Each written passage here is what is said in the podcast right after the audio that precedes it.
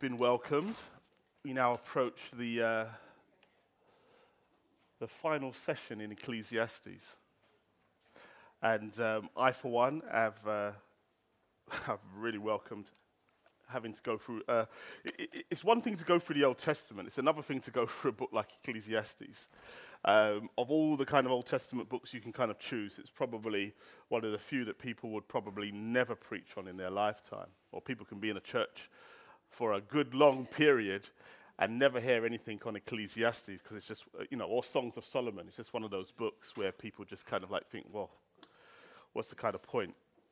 Um, but everything in Scripture is, um, is given for our edification.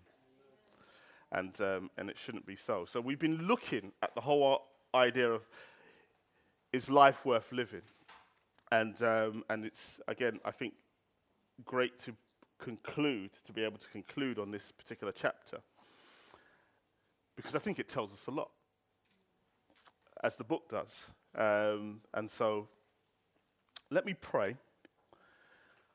Ask for God to help me and to help you, that as we are engaged in um, speaking and hearing, that it will be done so um, with the aid of the Spirit of God. Father, thank you for uh, this final session in Ecclesiastes, Lord, and hopefully, Lord, not the final session we will ever have in this book um, in our lifetime, but Lord, um, again, just as we have gone through this book as a church, we pray that, Lord, your word has gone through us as a church as well, in edifying us and bringing us up to speed on what it is to um, make life under the sun everything, Lord, and how you cause us through the gospel to look up and to see you and to want to be a witness uh, to the glory that you have revealed beyond this life. Help us, Lord. Help us, Lord, because sometimes we have made life everything, Lord.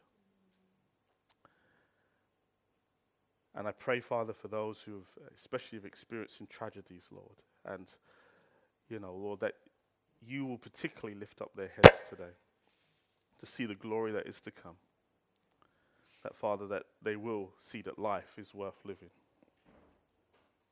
Thank you, Father, for your Spirit being amongst us, Lord, and have promised that, Lord, that your Spirit will, as it were, strengthen your church. Be with me, Lord. Help me to, to do as you will. Help us as listeners, Lord, as well, that we will again hear, as Jesus said, hear carefully. Thank you, Father. In Jesus' name. Amen. I think it's, it's always good to kind of start with a story, and, um, or at least something that kind of paints um, some kind of experience that kind of marries us to the text. And, um, and, I, and I, I think there are some particularly good experiences I've had, especially as a young person, having. I, I never grew up in the church. I, um, I was sent to church as a young man. Um, as a means of getting out of the house, uh, my parents never went. Church van came, picked us up Saturdays and Sundays. Uh, and we went to church. And this was probably my early, uh, from about seven and eight. And then at the age of 10, my dad eventually became a Christian and we had to go to church uh, on a weekly basis. But then I was, especially when there were kind of like um, tent meetings and as they were evangelistic meetings, outreaches as they were, I was no stranger to altar calls. No stranger to going up on altar calls, that's, a, that's for sure. And um, constantly, you know, as, a, as you know, you hear, you know, just as I am being played in the background, you know without one plea. I don't know, even for someone who had not grown up in a Christian home, there was something incredibly compelling about that. And I constantly went up, but never got baptized until, until I was around 20. But in the process of growing up and kind of going in, you know, kind of finding myself attached to these messages and kind of always feeling like I need to go up, this is about me. Uh, one, of, one of the big things that kind of hit me was you don't know whether you're, what's going to happen tonight. Tomorrow's not promised. And as a young person, having to think about that rationally, I had to come to terms with the fact that I really didn't know whether I was going to live, whether long life was really going to be a promise to me. I mean, it really struck me. And, I, and the preacher would always hit that home. And I would always respond to it. I really don't know. Because they would always frame it as a question, wouldn't they? They would say, Do you know you're going to be alive tomorrow? When I thought about it, I said, I hope so, but I don't know. I really don't know. And I responded to that. When I was 20, I came to the Lord, and um, I, I have to kind of relay this next experience because it has shaped so much of what I see, and I think it relates so well to the text today. So I had a, I had a, I had a friend who was going to the same church that I was going to, was approximately four years older than me. We went to the same school, um, kind of looked out for me, was kind of a big brother. Even though I had many big brothers, he was another big brother. And um, at the age of about 18, he left the church. He was originally like a, a deacon, and he left the church. And um, I remember he picking me up once. I was waiting at a bus stop going to school, and he picked me up. He drove along, and he said, um, and I, I started a conversation with him. And I said, Well, why are you not going to church anymore? He said, Ah, you know, I believe, and da da da da da, as they, they say, and, um, and it's in my heart, and, you know, God's always there, kind of thing. And then he kind of rounded out and he said, Well, look, look at the church. I mean, I was in an old West Indian church, predominantly West Indian church. And he said, Look at all these people. And, and he looked at, you know, my dad being kind of one of those people as well. He said, Look at these people. They've come to, their, they've come to God in their kind of the, the end of their lives or the kind of latter part of their lives. So my dad being a Christian, I say, around the age of like mid 40s and very similar. And when I looked around, you know, there was something to be said. You know, a lot of people had actually come to Christ, you know, in their latter part of their lives not the end of their lives, but the latter part of their lives. And he says, I will come back when I'm old, you know, when my life is over. I want to I want to experience my youth. I want to experience the benefit of my youth. And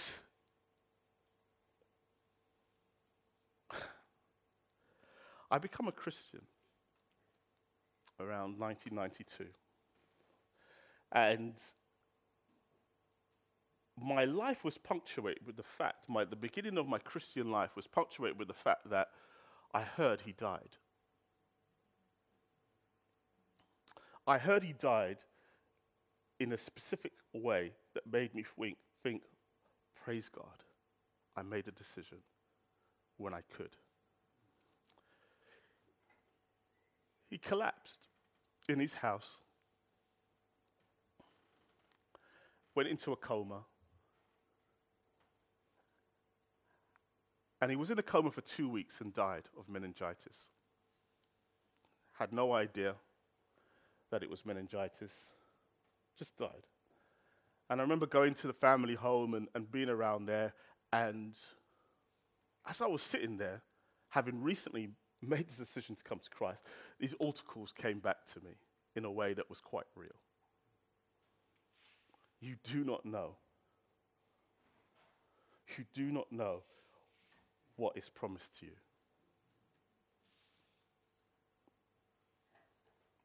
Serve God in your youth.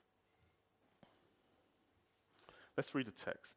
I want to read the first part and deal with that. We're in Ecclesiastes 12. Um, I'm going to read 1 to 8. I'm reading from the ESV not necessarily the best translation, but it's the one I, I, I kind of tend to go to. But please listen. Remember also your Creator in the days of your youth, before the evil days come and the years draw near, of which you will say, I have no pleasure in them. Before the sun and the light and the moon and the stars are darkened, and the clouds return after the rain. In the day when the keepers of the house tremble, and the strong men are bent, and the grinders cease because they are few, and those who look through the windows are dimmed, and the doors on the street are shut, when the sound of the grinding is low, and one rises at the sound of a bird, and all the daughters of song are brought low. They are afraid also of what is high, and terrors are in the way. The almond tree blossoms, the grasshopper drags itself along, the desires fails. The desire fails, and desire fails because man is going to his eternal home. And the mourners go about the streets before the silver cord is snapped, or the golden bowl is broken, or the pitcher is shattered at the fountain, or the wheel broken at the cistern and the dust returns to the earth as it was, and the spirit returns to God who gave it. Vanity of vanities, says the preacher. All is vanity.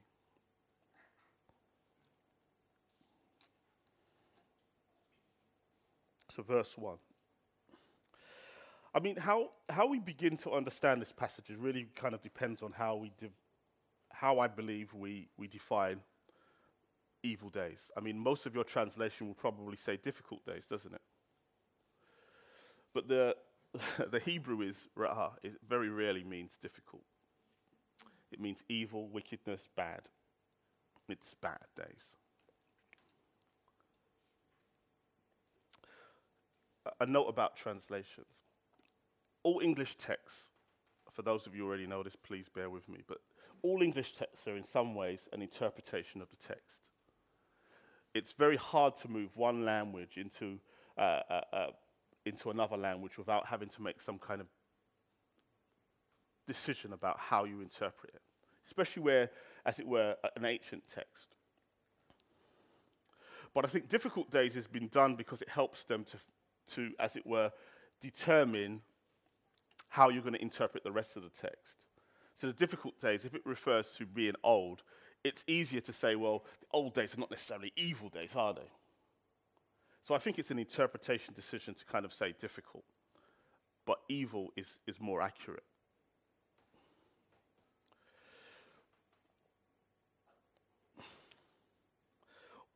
I believe it's more consistent as well, as we listen to Ecclesiastes speak on its own terms, that we hear the whole, cha- the whole book as opposed to let's picture this kind of last bit and make a decision about what it means here. Does the teacher really believe that people will grow old? Everybody is guaranteed to grow old. Ecclesiastes 10:14b says, "No man knows what is to be. Who can tell him what will be after him?" Ecclesiastes 11:8. But if a man lives many years and, rejoice, and rejoices in them all, yet let him remember the days of darkness, for they will be many. All is coming to vanity. If you hear the text, if you hear the, the, the, the preacher, he is not saying that all people will get old. It would be a false assumption. So when people come to this text, they normally, there's, there's kind of three general interpretations of it. And so I'm kind of having to pin, because I do not go with the normal interpretation. I can only be here and support the one that I believe is helpful. But please do not take it as the final word on it. But I think I will kind of hopefully help you understand why I believe this is not old age being allegorized. So, anyway, we know that more times you've heard this passage and seen it as like an allegory of old age. That tends to be the general consensus amongst most commentators. The second one is that it's more literally talking about a funeral. I think that one is a little bit better. And the third one, more as, as kind of like more um, text critical stuff comes in, and this is to spare you the kind of academia of all of this, but more recent commentaries are now starting to lean towards the whole idea of the eschatological end, the end of the world, so to speak.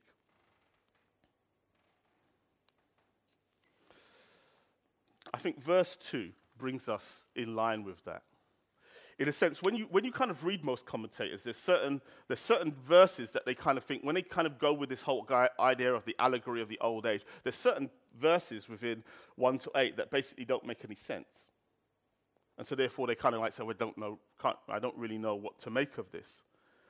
But I think when you l- read the whole idea of the, the stars, the, the, the sun, the moon, and the stars being darkened, it is always within text, as far as I can read, a sign of the end of the world. In the Old Testament and even in the New Testament, what we have is a depiction of the end of the world, the end, an eschatological end, when the sun, the moon, and the stars are darkened. If you're taking notes, Isaiah 13, 9 to 11 is good to, to read. Jeremiah 31, 34 to 36, again, gives you a a framing of this Ezekiel 32, 6 to 8, Joel 2, 10, and Joel 3:15, Matthew 24:29. we know those famous verses of the sun and the moon being darkened with Jesus says. And Luke 21:25. I think he is saying it very much in line with what we hear in Hebrews 9:27, isn't it? About it is appointed for man once to die, and then after that, the judgment. I think he's mixing this whole idea that when we die, it's the end of our world, whether it is literally the end of the world or not. And I think it fits better with what we have at the end of chapter 11 and what we have at the end of chapter 12, which is the whole idea of you are going to face your maker, you are going to face your final judge. He is talking about death being the end of the world for you.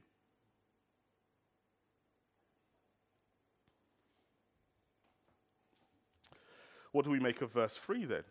Well, again, verse 3 is very similar to what we see in um, Matthew and Luke, where Jesus is talking about the end of the world, is we're seeing that all aspects of society, the servants, the strong men, the women that are out who are grinding, the women that are indoors, it's saying that basically when the end comes, it affects everybody, no matter what your status is. The male servants, the nobility, the, mo- the noble men, the women who have to work for a living, and the women of high society who are looking out at the world. All of society will be affected by death. And all of them certainly will be affected by an eschatological end.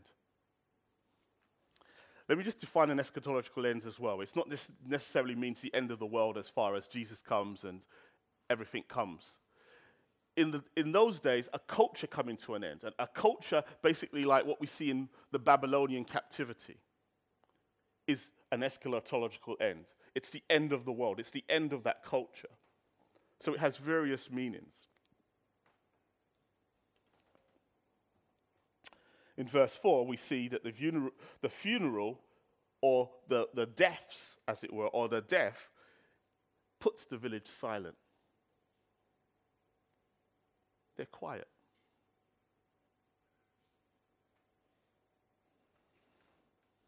All that can be heard is the sound of the mourners as business comes to a halt for the burial rites.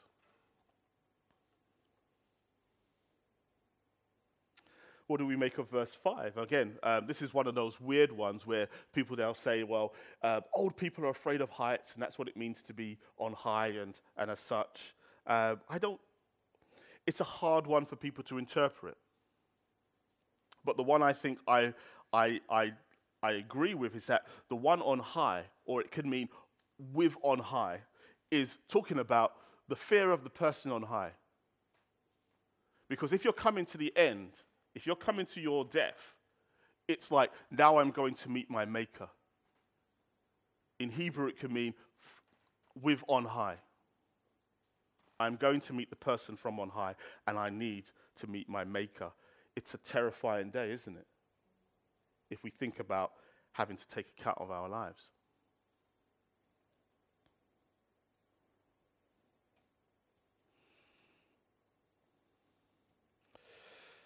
Um, one of the ways to interpret the whole idea of the almond tree, again, typically um, the almond tree is white.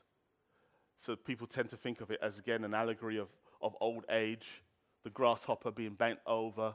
Again, I think this is about nature. In a sense, it's almost like a denial of reincarnation. It's talking about nature kind of reblossoms and kind of goes in there, but death for us is quite final. And I think that's a smoother interpretation. a smoother one.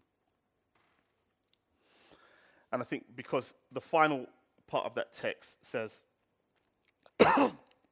and desires fails, which um, generally is interpreted um, the failed libido. Um, because man is going to his eternal home and the mourners go about the street. I think it's more helpful to look at this as you've come to the end of your life. You're going home. You're not going to blossom again like the, the almond tree. You are being dragged to your Maker. Verse 6. I don't want to spend too much time here. Again, it's a picture, the silver cord being broken. Um, it's kind of a picture of, again, like lamps being held up um, as it were, um, presumably by silver cords, presumably by, you know, obviously if you're a poorer person, by more inferior material. But it's the whole idea of that your light no longer is shining. You're no longer able to burn within the, the context where um, our lights are now dimmed. And as we cut those cords, the lamp falls and the light goes out. So again, it's again an allegorical language for saying it's the end. Verse 7.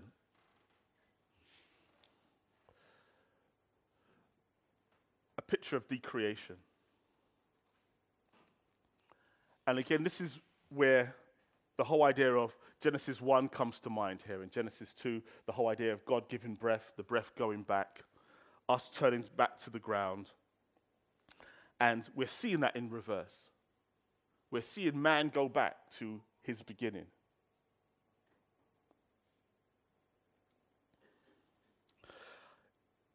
We cannot necessarily say this is alluding to an afterlife when, when we say the spirit is going back to God.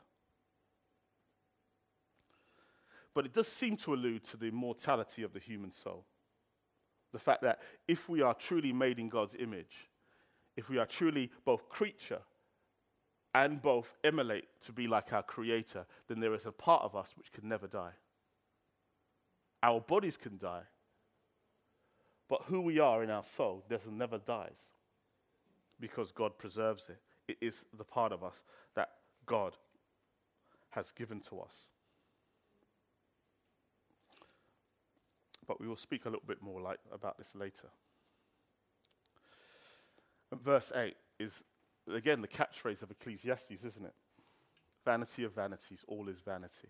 Or meaningless, meaningless, all is meaningless. But I don't want to park there at the moment, and you know, you've heard probably a lot of comments on, on what this could mean and how we might interpret it differently from the general vanity of vanities. But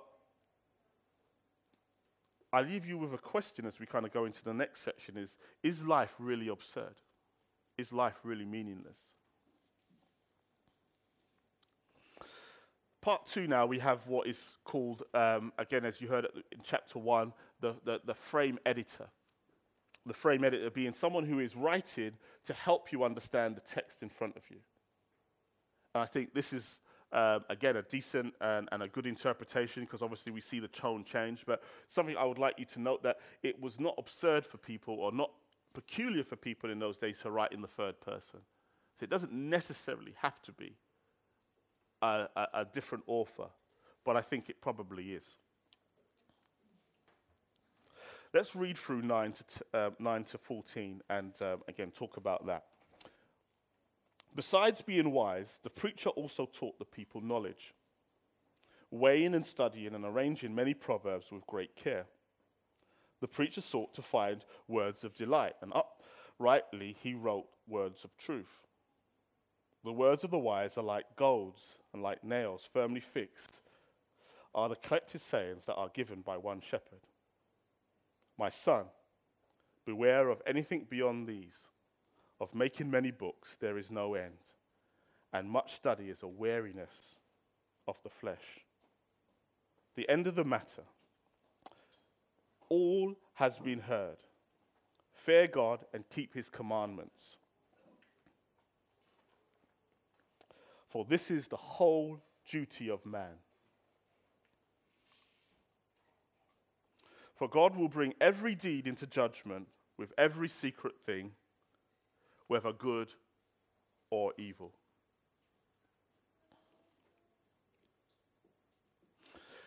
Let me deal with 9 and 10 together. I, call, I kind of labeled this one as like the call to be erudite. Erudite basically means to be learned. We live in a strange time where, in a sense, in one respect, intellectualism is held up quite high to get a good education. And obviously, we began this series looking at one of the most educated men in the world, his sudden death, um, having received how many PhDs and, and uh, degrees and all the rest of it. And, and, and it's interesting because we have accepted intellectualism on so many different levels. We expect people to be learned in so many different ways, but not in every way. I was watching Wimbledon last week. And, um, and just as a kind of an illustration, I, and I was, I was amazed. I mean, I don't normally watch tennis, it's not my thing, but, you know, why not? Um, and it was how technical it had become.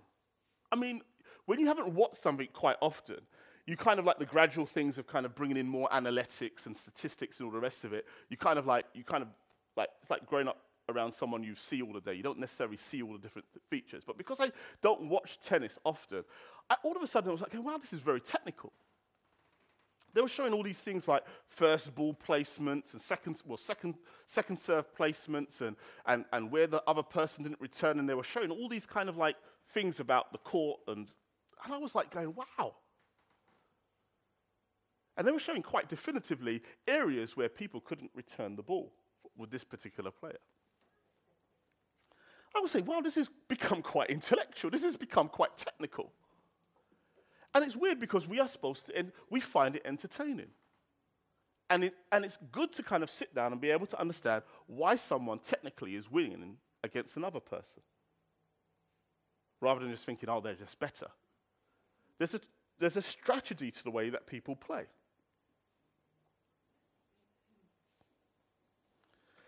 I say this to say that today I think not necessarily everywhere, there is an anti intellectualism towards Christianity. The assumption is that intellectualism spoils it. Being all technical and all the rest of it, and uh, it kind of, it, it's not good for Christianity. It's kind of a, a, a more of a personal thing. And you know what? They would be right if it was, if intellectualism was put in place to replace any personal aspect of Christianity. They would be right, but not always. But intellectualism and being erudite in our understanding of Christianity isn't always about replacing our personal life. In fact, what it does is it can show you areas where you are failing and why you are failing as we've been learning from in the marriage matters stuff, the, the issues of the heart. People have taken great time to go and say, why do people focus on trying to change people's surface behavior? Let's deal with the heart issues. And the heart issues tend to be not the fact that you find this particular thing frustrating, as, as we're kind of learning about marriage. In, in a sense, it's really not about whether you care about the, how the toothpaste is used or whether the toilet seat is put up. It's about things that you feel in your heart that never come to the surface. You never really think about it. But people, like the teacher in Ecclesiastes, has sat down and thought about it. Why do people keep on doing these things? But we, in our kind of anti intellectualism, just want the simple how do I just, just give me a prayer that will just stop me from doing the sinning things? That will stop me from, you know, um, eating things I shouldn't eat and watching things I shouldn't watch. Surface stuff.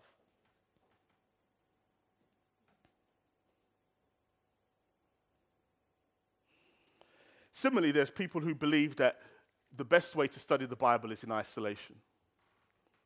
Again, when I say it like that, it sounds like, well, that just sounds very cold and horrible. No one ever do it. But what we kind of think is like, when they say, well, I'm trying to understand the Bible for myself, right? Because I don't want to be contaminated by all these other different ideas. But again, when we look at the word, the word never teaches us that that is what it means to be a Berean. Being a Berean is not about rejecting everybody else's ideas in favor of your own.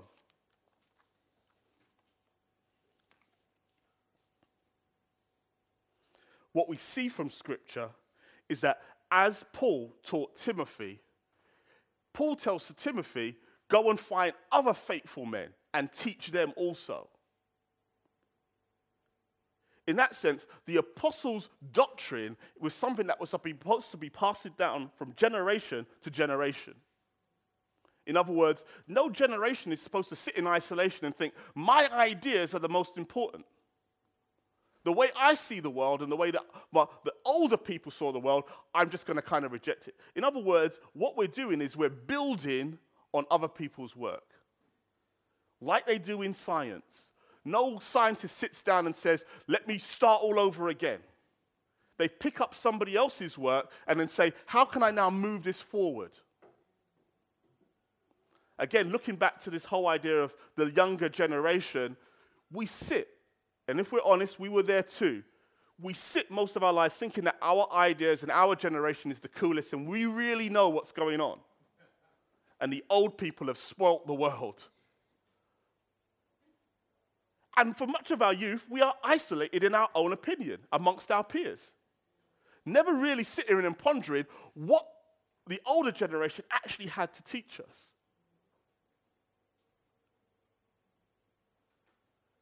And it's shameful that in Christianity, we have done similar things. We need to read older books. We need to follow older teachers who have been there and done that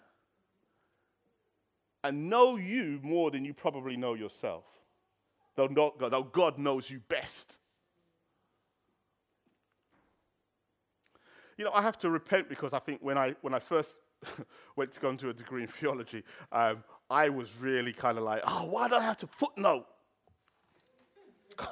I'm gonna, I, I, I, I, have to be honest, I'm not going to sit here and, and, and, and, kind of throw it at you. I have to say to myself, I, I kind of went and see, you know, I've got my own ideas of what it is, you know, and, you know, why do I have to read other people and quote them? And, you know, I really pushed against it.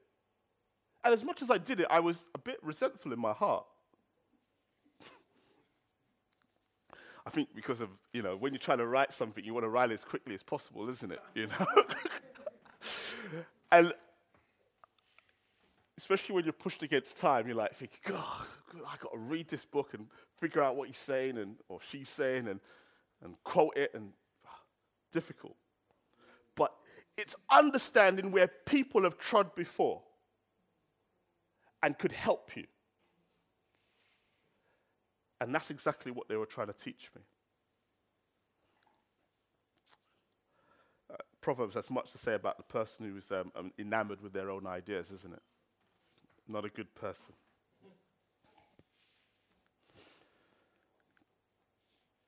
Let me just take a quote from 1 Corinthians. I'm not a big person on taking other quotes, but I think where the other word helps us, if you want to go back and study it, 1 Corinthians 3 9 to 11 is helpful here. For we are God's fellow workers. You are God's field. You are God's building.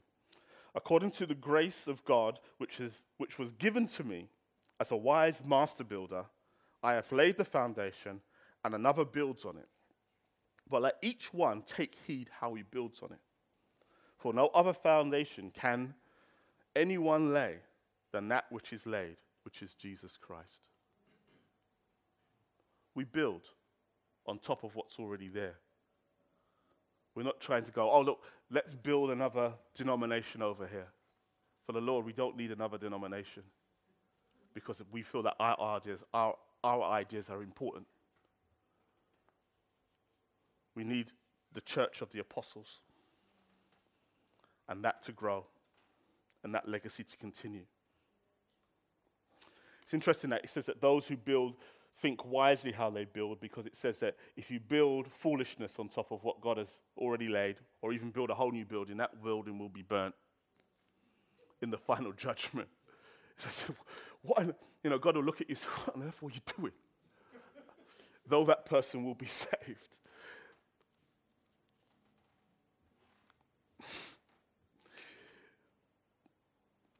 we, the teacher is telling us, we who teach must do so with great preparation.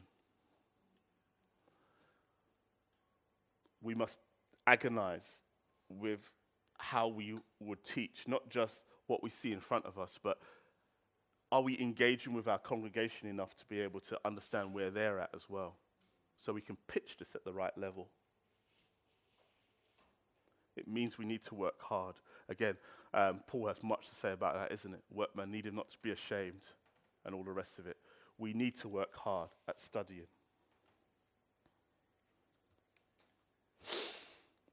Verse 11.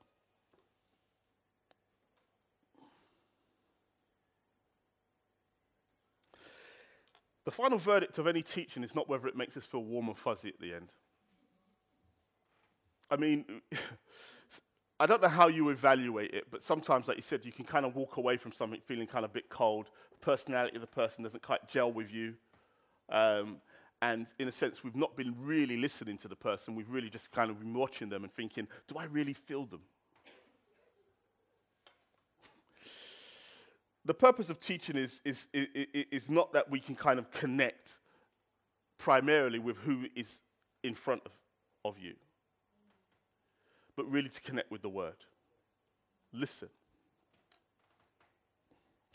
Jesus said it very plainly, and he said, Be careful in Luke 8 18. Be careful how you hear. If I can make a little side note, many people didn't want to hear Jesus because he didn't have, especially when he took talking about the kind of nobility and the richer echelons, because of what they saw in front of them. They saw someone who didn't have a PhD like they did. They saw someone who was from up north and probably had a northern accent and sounded a bit common. And they judged him on that and they said, oh, they wanted to hear what he had to say, but never really listened to him. And as a warning, he says, Be careful how you hear, because that which you have, what you think you have, will be taken away from you.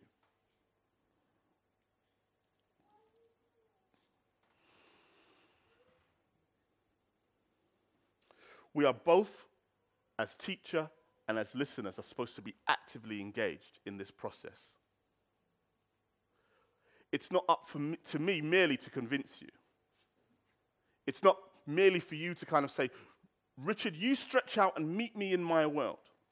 I will not be able to pitch this at a level where every single person here will be able to understand me.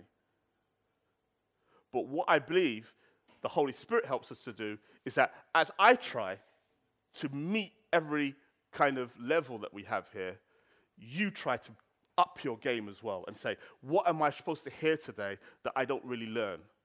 I haven't really taken in, in, in board. You have to be actively engaged in listening.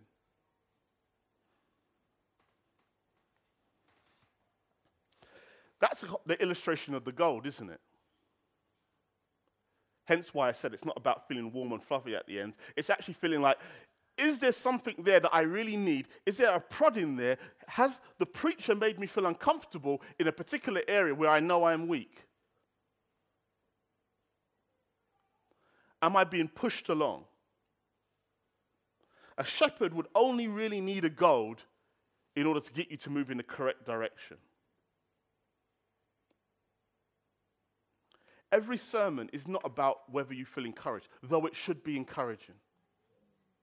It's a corrective that makes us feel pain at times.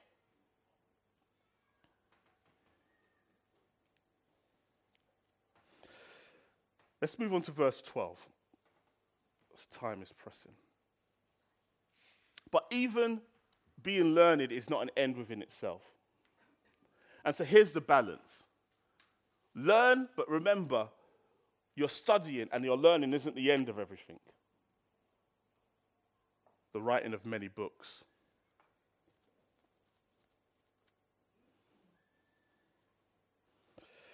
we learned back in um, chapter 8, which again I taught on, about the whole idea of the quest for ultimate knowledge being a, a, a, an insatiable pursuit. No one will ever get to the point of ultimate knowledge. Like, I know everything now. And so we are not to make learning an end within itself.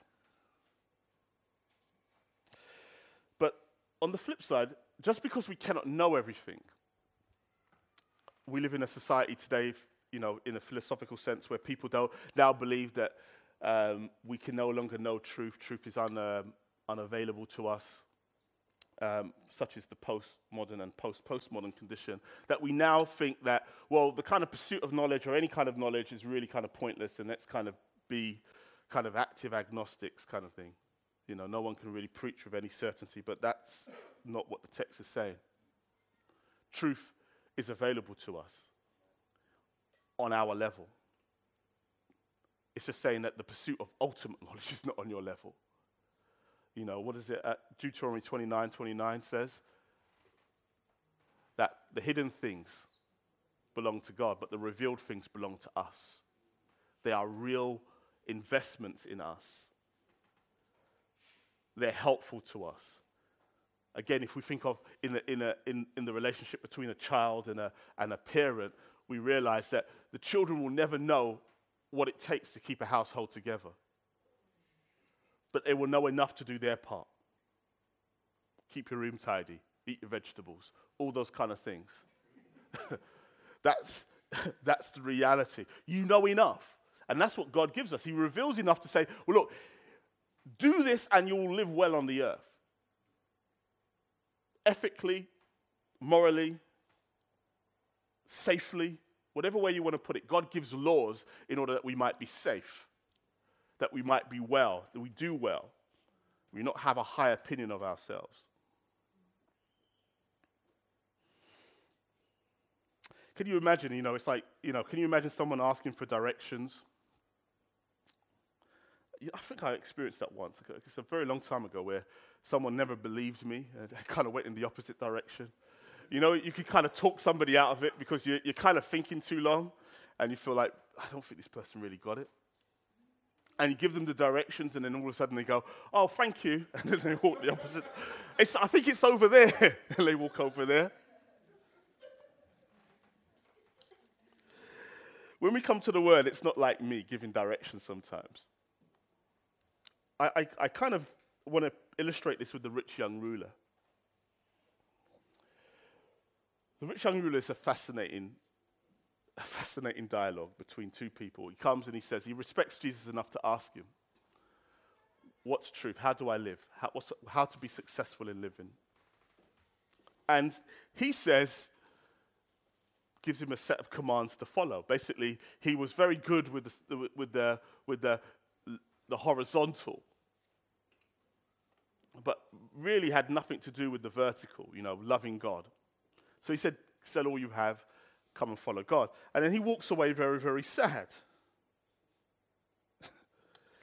when you walk away from Jesus, where do you go?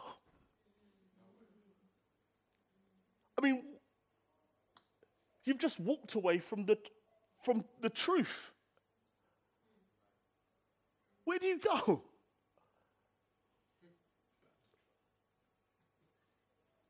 I mean, It's, it's, it's unfathomable. It's like, where do you go if you walk away from Jesus?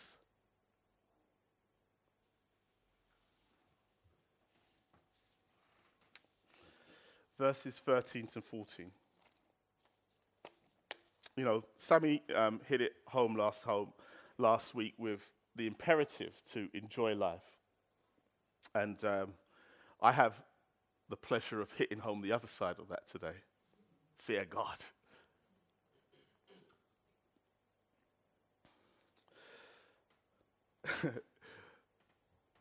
C.S. Lewis kind of describes God as a, as a hedonist. And not hedonism as we kind of like see in Ibiza and all the rest of it. Is that God has really actually made the world to be enjoyed. I mean, you look at the Garden of Eden, uh, it's, it's supposed, he, he is not indifferent to man's comfort, or humanity's comfort, should I say. I mean, our dreams of retiring to a tropical home, maybe someday, not wrestling with the cold weather, all those kind of things, or whatever ticks your fancy if you're, I know, mountain climbers, whatnot. We all kind of dream of kind of some way. And I, and I think that in so many ways, Ecclesiastes helps us to understand that because that eternity in our heart is that we really believe that comfort is important to God for us. And I don't want us to lose that whole idea of our comfort being important to Him. Generally, I believe that. The alternative is to kind of believe that God is um, some miserly Scrooge, not good. And that somehow um, he's out to get us. But he is genuinely calling us to enjoy life. So, does that mean that fear God is, to, is counteracting this whole idea of enjoying life? Well, if you don't believe God is good, then yeah. You will feel that's counterproductive. It's a paradox. Enjoy life, fear God. How on earth do I. Faulty assumptions.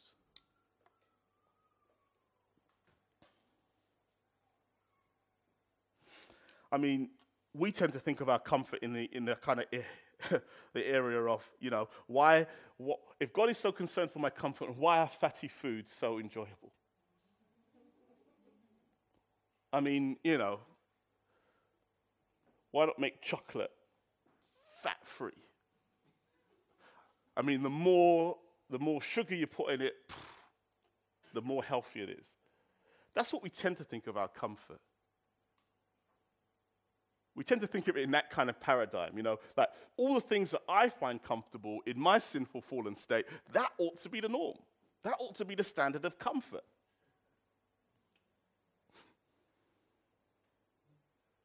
Healthy stuff tends to give us problems, doesn't it?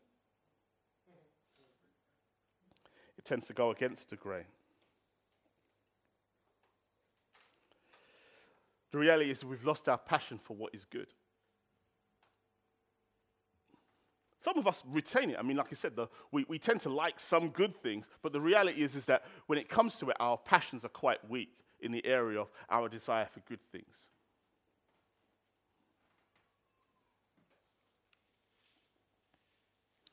Loving God is equal to loving his commands.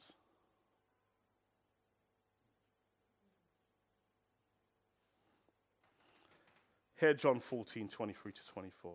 Jesus answered and said to him, If anyone loves me, he will keep my word. And my Father will love him, and he will come to him and make our, and make our home with him. He who does not love me does not keep my words. And the word which you hear is not mine, but the Father's who sent me. To love God is to love his commands, to love everything that he's about. To love Jesus is to love the Father and everything he is about. As I said, if you look back to Eden, he is not indifferent to our comfort, but it's where our comfort is aimed at that becomes the problem. So, what is fear in God? Obviously, um, there are people that will see fear, and again, sometimes in our translation, the whole idea of fear brings about the wrong ideas, doesn't it? Fear God looks like, well, we should be scared. And especially in the context of judgment in this chapter, the incoming, the, the impending judgment, we tend to think that fear God has a particular connotation that, you know what, we should be scared. But fear obviously doesn't mean that. It means to reverence him, to have respect for him, to be mindful of him.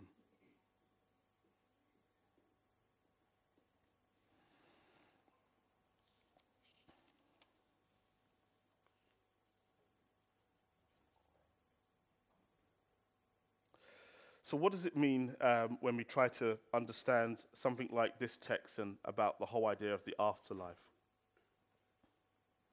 I think it would be wrong to conclude, as we look at 13 and 14 together as a whole, to conclude that, um, that the Old Testament doesn't teach us about some form of afterlife.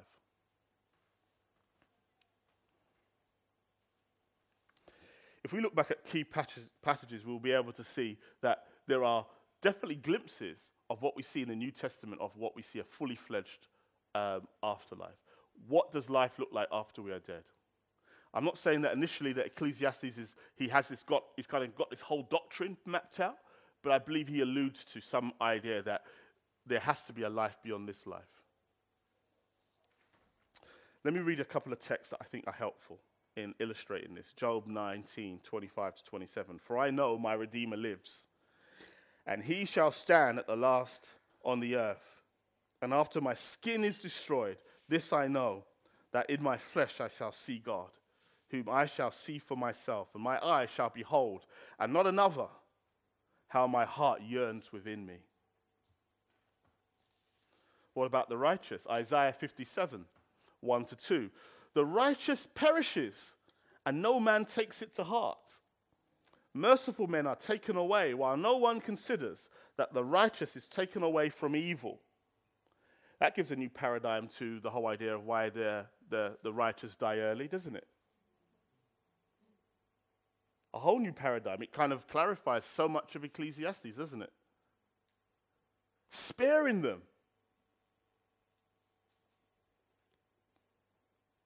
He shall enter into peace. They shall rest in their beds, each one walking in his uprightness.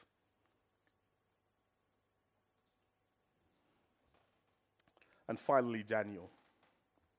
Daniel 12, 1 to 3. At that time, Michael shall stand up, the great prince who stands, watch over the sons of your people. And there shall be a time of trouble, such as never was since there was a nation, even to that time. And at that time, your people shall be delivered, every one who is found written in the book. And many of those who sleep in the dust of the earth shall awake, some to everlasting life, some to shame and everlasting contempt. Those who are wise shall shine like the brightness of the firmament. And those who turn away to, to righteousness, turn many to righteousness, like the stars forever and ever. There's a promise for our evangelists amongst us, isn't it? Those who turn many to righteousness. The Spirit turns, but you understand the context.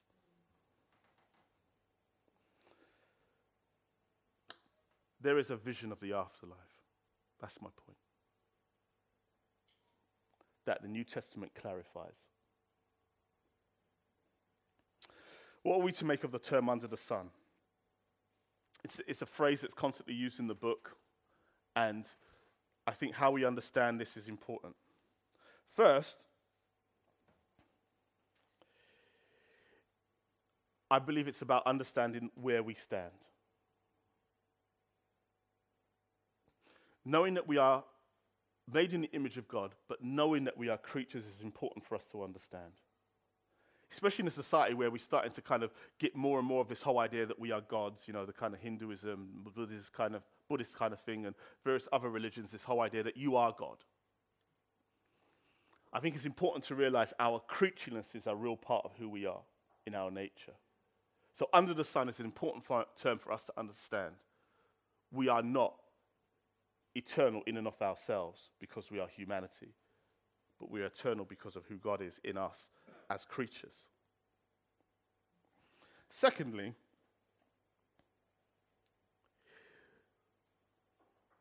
understanding this view, it's realizing that we can only live to sometimes by the whole idea of what we see, what we're experiencing. And our experiences are obviously limited.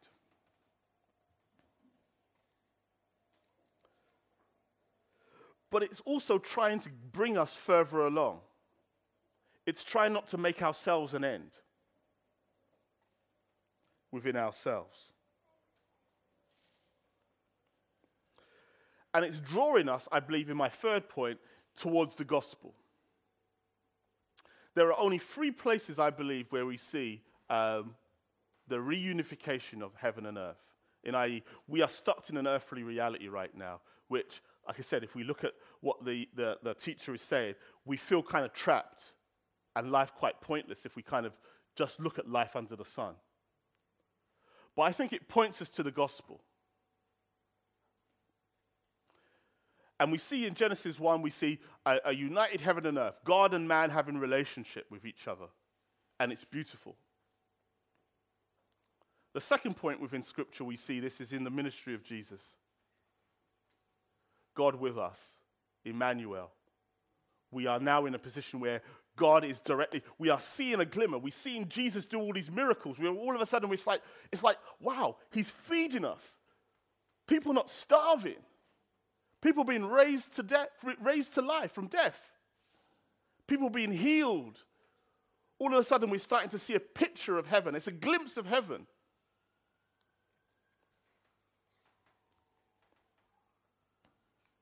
And then we see it in Revelation again, don't we?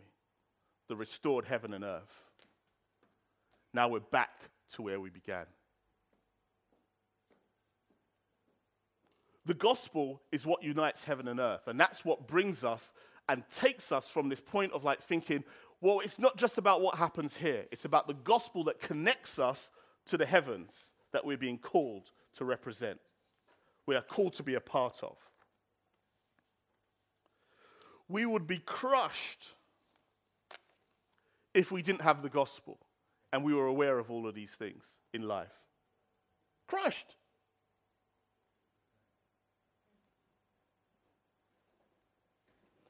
We are called to believe in a supernatural reality above ours. You know, great, there's a great uh, passage in um, 2 Corinthians 4, you know, where Paul talks about not, you know,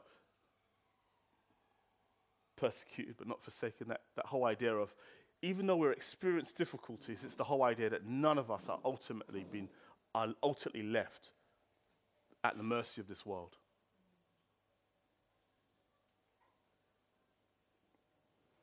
Hebrews 11 is encouraging here. 13 to 16 says these These all died in faith, not having received the promises, but having seen them afar off, were assured of them, embraced them, and confessed that they were strangers and pilgrims on the earth. For those who say such things declare plainly that they seek a homeland, and truly, if they had been called to mind the country of which they had come out, they would have had opportunity to return. But now they desire a better. That is a heavenly country. Therefore, God is not ashamed to be called their God, and He has prepared a city for them. That's what the life of faith looks like. Again, you know, Sammy left us with that poignant note, isn't it? We're visitors, pilgrims. Why hoard? Enjoy life.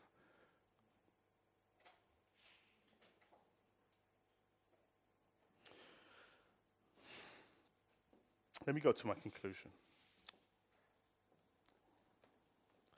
And I, and I, I want to pose this as a, as a challenge to us because I feel this is, again, that point where the gold comes out. What's the point of Ecclesiastes? Let me show you the significance of Ecclesiastes. If we genuinely try to take a philosophical idea of our lives, of you know, understanding what life's all about, would you, like the teacher, find life pointless? And I'm following a line here that I, I heard a number of years ago, or read a few years ago from, um, from John Piper about the whole idea. Of, imagine life as you've got it now. Imagine pretty much the comfort or the relative comfort that we have. Imagine that. So imagine God was not there, would it still be the same? I mean, the reality is, and this is what the, the teacher is saying, is that if God wasn't there, life would be so pointless. Can I be honest with us today? Some of us don't feel life would be pointless without God. The truth be told, it's almost like imagine not having the inconvenience of having to come to church week to week, of not having to be reminded to pray, not being reminded to, to, to, to have some kind of devotional life. Imagine if you just do away with all of that because it doesn't make any sense. Let's just live life because life's pretty much good. Imagine that we could make the same kind of evaluations and come up and actually say that, well, actually, it has some meaningless parts, but it's actually oh, not that bad if God was not in it. That's where He's leading us. Life's cool. There's bad days, yeah, but I'm still getting paid. I've got a good retirement. I have my options.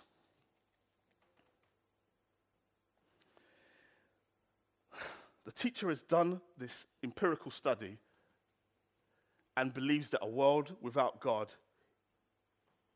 is completely and utterly meaningless, even absurd.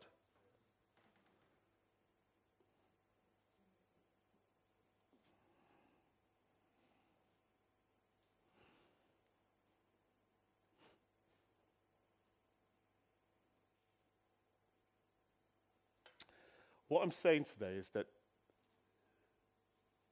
is there any reason to look up for you? Does the gospel really make any sense? Is it just kind of back of the pocket insurance policy, just covering the bases? You know, like the man on the airplane who's going to die and he's praying to Allah, he's praying to. he's praying to Buddha, he's praying to Jehovah, he's praying to Jesus, he's trying to cover the, beha- the bases just in case there is an afterlife. Just in case. Or is this it, or is this it for us? Are you like the disciples when even when they don't understand what Jesus is even talking about?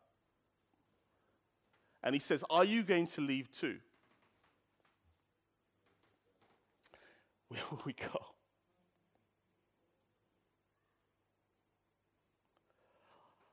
I'll be honest with you, I feel like that. Without the gospel, I would. I didn't, I didn't, you know, I, I'm going to be honest with you, I didn't arrive there the day after I was baptized. It took some time for me to actually realize that being a disciple, being a follower of Jesus, brings you to a point where if I had to choose between Jesus and the things that this life, I, to be honest with you, at a certain point, the TV shows, the video games, the, the, the, the, the, kind of feeling I get through my work and all the rest of it, I see through all of that. It wouldn't be enough. If that's all there was, it would be pointless. I agree with Ecclesiastes. I, I believe the teacher is right. Where would I go? Where would I put my hope? Theresa May?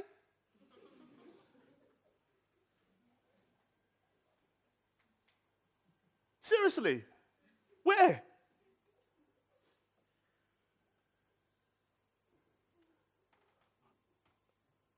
I believe that we have to work hard at trying to fix this world.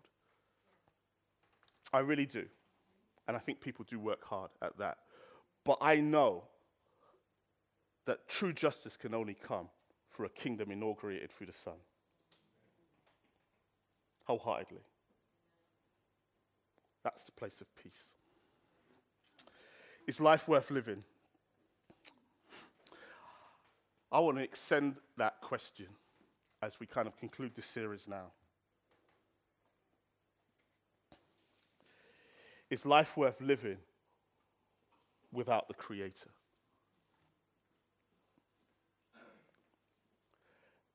That's the series. That's what this series is asking you. Not just merely is life worth living, but is life worth living without the knowledge of God, without the Son, without the gospel? the team comes up, I want us to kind of ponder that.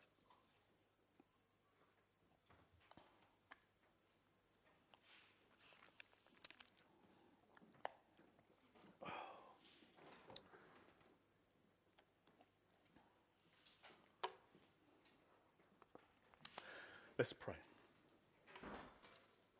Father, you are the author of all truth. You are the one who lifts us up. If we would listen, you're the one who lifts our head above the knowledge of this world and says, This is not all there is.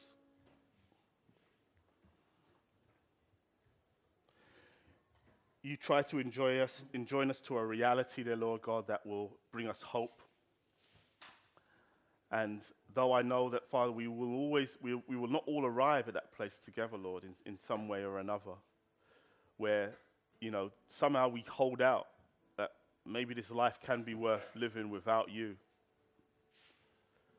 But we know that, Father, when those who are affected by you, those who are um, imbued with a view of you, Lord, that we, we know that, Father, not only do we, we help the world in which we are inhabiting, Lord God, we don't live merely for it, Lord. We live for the, the, the earth to come. We point people and say, Come with me to the place where all things will make sense, where all things will be as they ought to be. We would never try to make somebody comfortable with just the reality that this life offers, Lord, but we will come to that point where we say, Let's go to the house of the Lord. Let's go to the place where we will see a glimpse of heaven where things are right. Help us, Lord, who, you know, those of us who have, who found life quite meaningless and maybe not at that place where they feel quite comfortable to, to say that I will put everything into Jesus, everything into the knowledge of the Father. Help those who really want to see the hope beyond this life, Lord, to see it. Help them to change and turn their hearts to you. For those of us who've been discouraged, Lord, who do believe, help us to hold on. You know, we are shaken, Lord God, but not, as it were, completely absent from faith. You encourage us, Lord, that even faith as a mustard seed is enough. And so, Lord, we, we hang to that, that truth, that, that hope and know that, Lord, you will make a difference. Move us along, Lord. Help us to, to follow the, corrective, the corrective, Lord, and, and trust in you as you would have us be. In Jesus' name, amen.